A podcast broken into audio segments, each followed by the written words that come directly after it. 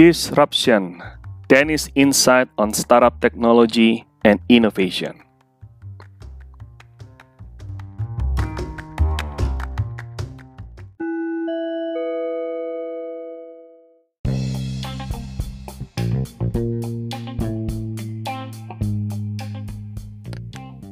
Halo semuanya, kembali lagi bersama saya Dani Kosasi dan kali ini kita akan membahas tentang apakah itu disruptive innovation dan bagaimana inovasi mendistrupsi kemapanan baik itu di sektor bisnis maupun di sektor kehidupan sehari-hari.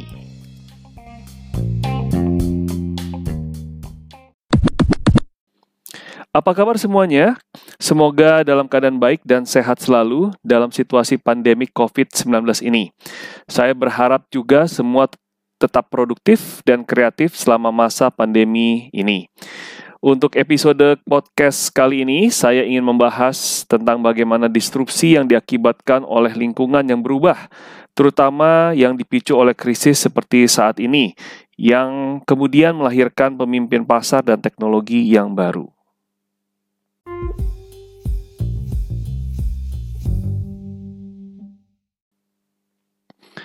Saya mulai dengan kisah sebuah aplikasi teknologi untuk video conferencing atau video remote meeting yang bernama Zoom.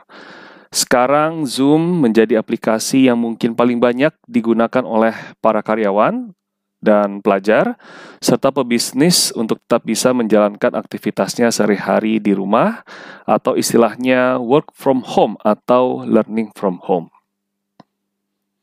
Zoom adalah sebuah aplikasi software dan perusahaan yang didirikan oleh seseorang yang bernama Eric Yuan.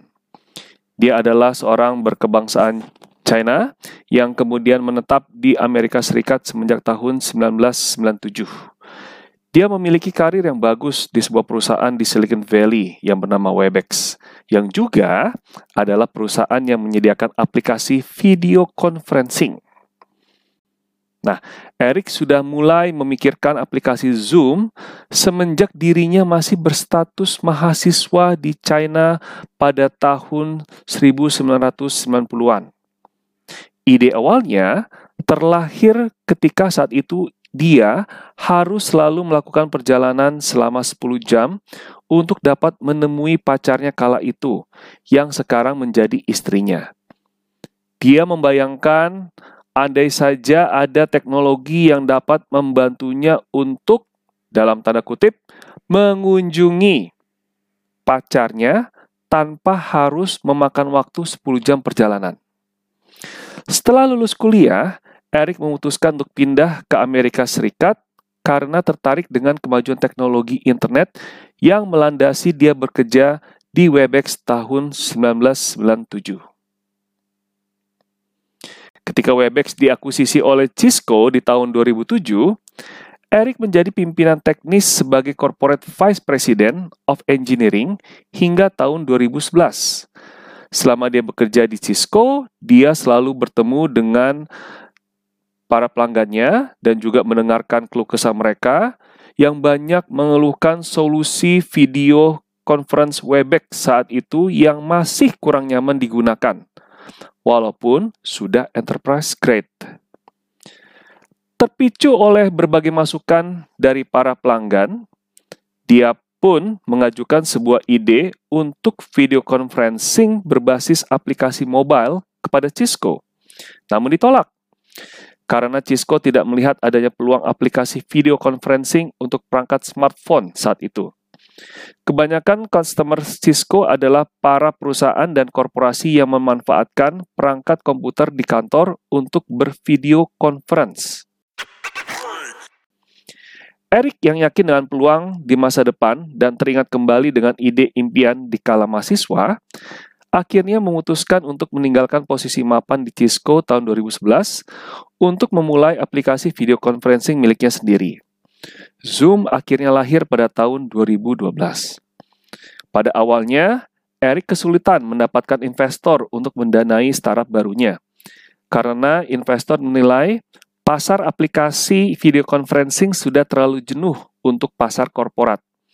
Hal yang berbeda dengan keinginan Eric untuk melayani pasar konsumen yang lebih luas. Zoom lahir di saat momentum yang tepat di kala mobile dan cloud teknologi bertumbuh pesat. Dengan memanfaatkan dua teknologi tersebut, Zoom hadir lebih efisien dan efektif. Aplikasi yang ditawarkan Zoom lebih mudah digunakan untuk kalangan konsumen luas. Dan yang menarik, harganya sangat terjangkau. Tidak semahal harga yang ditawarkan oleh aplikasi serupa lainnya saat itu. Seiring waktu, Zoom menjadi aplikasi yang populer di kalangan mahasiswa, pebisnis UKM, serta konsumen akhir yang lebih luas. Jumlah pelanggan semakin bertambah. Dalam waktu tujuh tahun, Zoom berhasil membukukan keuntungan berlipat-lipat sampai akhirnya bisa masuk ke bursa saham atau IPO di tahun 2019 dengan nilai pencatatan sebesar 9,2 billion US dollar. Zoom menjadi perusahaan publik yang paling cepat pertumbuhan nilai kapitalisasi pasar sampai saat ini. Bahkan dengan adanya krisis pandemi coronavirus saat ini, nilai perusahaan Zoom semakin berlipat dengan kapitalisasi pasar sebesar 40,8 billion US dollar per bulan April 2020. Ini menjadikan Eric sebagai salah satu bilioner di bidang teknologi dengan nilai kekayaan sebesar 7,8 billion US dollar atau kurang lebih sebesar 140 triliun rupiah. Zoom pun sekarang mendominasi layanan video conference. Nilai pasar serta jumlah pengguna jauh lebih besar dibandingkan pemain-pemain lama seperti Cisco Webex, Microsoft Skype, Google Meet, dan lainnya. Zoom menjungkir balikan kedudukan pasar para pemain tersebut dan sekarang tampil sebagai pemimpin pasar.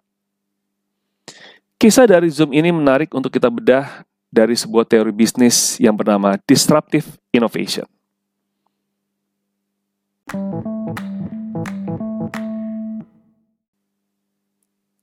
Disruptive Innovation Theory adalah sebuah teori yang dicetuskan oleh almarhum Profesor Clayton Christensen, seorang profesor dan guru inovasi bisnis dari Harvard Business School yang baru meninggal di bulan Januari 2020 lalu.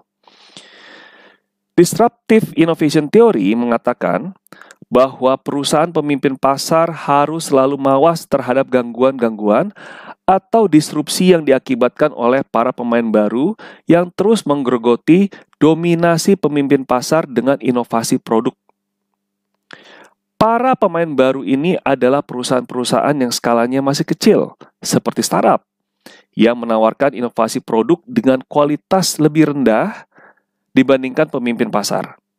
Namun menawarkan harga yang jauh lebih murah. Inilah yang disasar oleh para pemain baru, yaitu segmen pasar besar yang menginginkan produk atau inovasi baru dengan performa yang masih rendah dan harga lebih murah. Seiring waktu, pemain baru terus mendapatkan customer serta mulai meraih pangsa pasar yang lebih besar lagi. Mereka pun terus berinovasi serta memperbaiki fitur-fitur produknya agar lebih berkualitas. Pemain baru ini bertumbuh semakin besar, sehingga pada akhirnya mereka mampu membuat inovasi produk dan layanan yang lebih baik dibandingkan pemimpin pasar. Akhirnya, pangsa pasar perusahaan besar semakin tergrogoti Sampai suatu waktu, pemain baru bisa menjungkir balikan posisi pasar dan tampil sebagai pemimpin pasar. Kesalahan para pemimpin pasar sebelumnya adalah mengacukan inovasi yang ditawarkan oleh para pemain baru. Mereka tidak memperkirakan lintasan pertumbuhan atau trajektori para pemain baru yang terus menggerogoti pangsa pemimpin pasar. Pemimpin pasar lengah dengan dominasi pasar dan produk yang mereka miliki, serta merasa lebih baik dibandingkan inovasi produk pemain baru. Mereka yakin customer tetap setia dan lebih memilih produk mereka. Kelengahan ini mengakibatkan mereka terjungkal sebagai pemimpin pasar.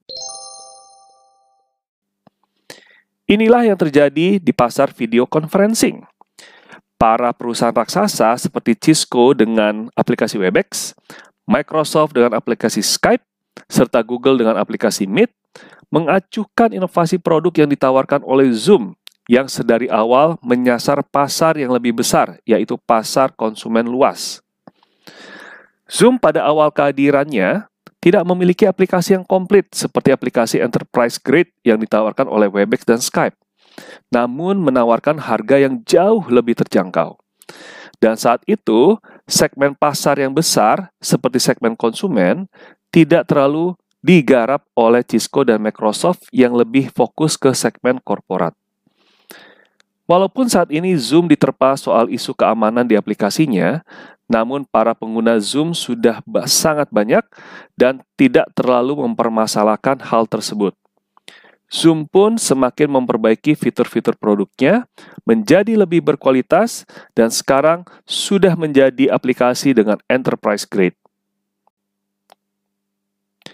Zoom tampil sebagai disruptor yang di awal menggerogoti kemapanan dan dominasi pemimpin pasar lama dan sekarang menjadi pemimpin pasar. Itulah disruptive innovation. Inovasi produk atau pemain baru yang mendistrupsi kemapanan. Semoga sesi podcast kali ini bisa memberikan aspirasi bisnis bagi kita semua. Dan di episode berikutnya, kita akan membahas tentang disruptive technologies. Bagaimana teknologi-teknologi revolusi industri keempat dan juga digital semakin dibutuhkan oleh masyarakat sekarang ini, serta mendisrupsi tatanan pasar dan bisnis. Sampai jumpa lagi di episode podcast berikutnya.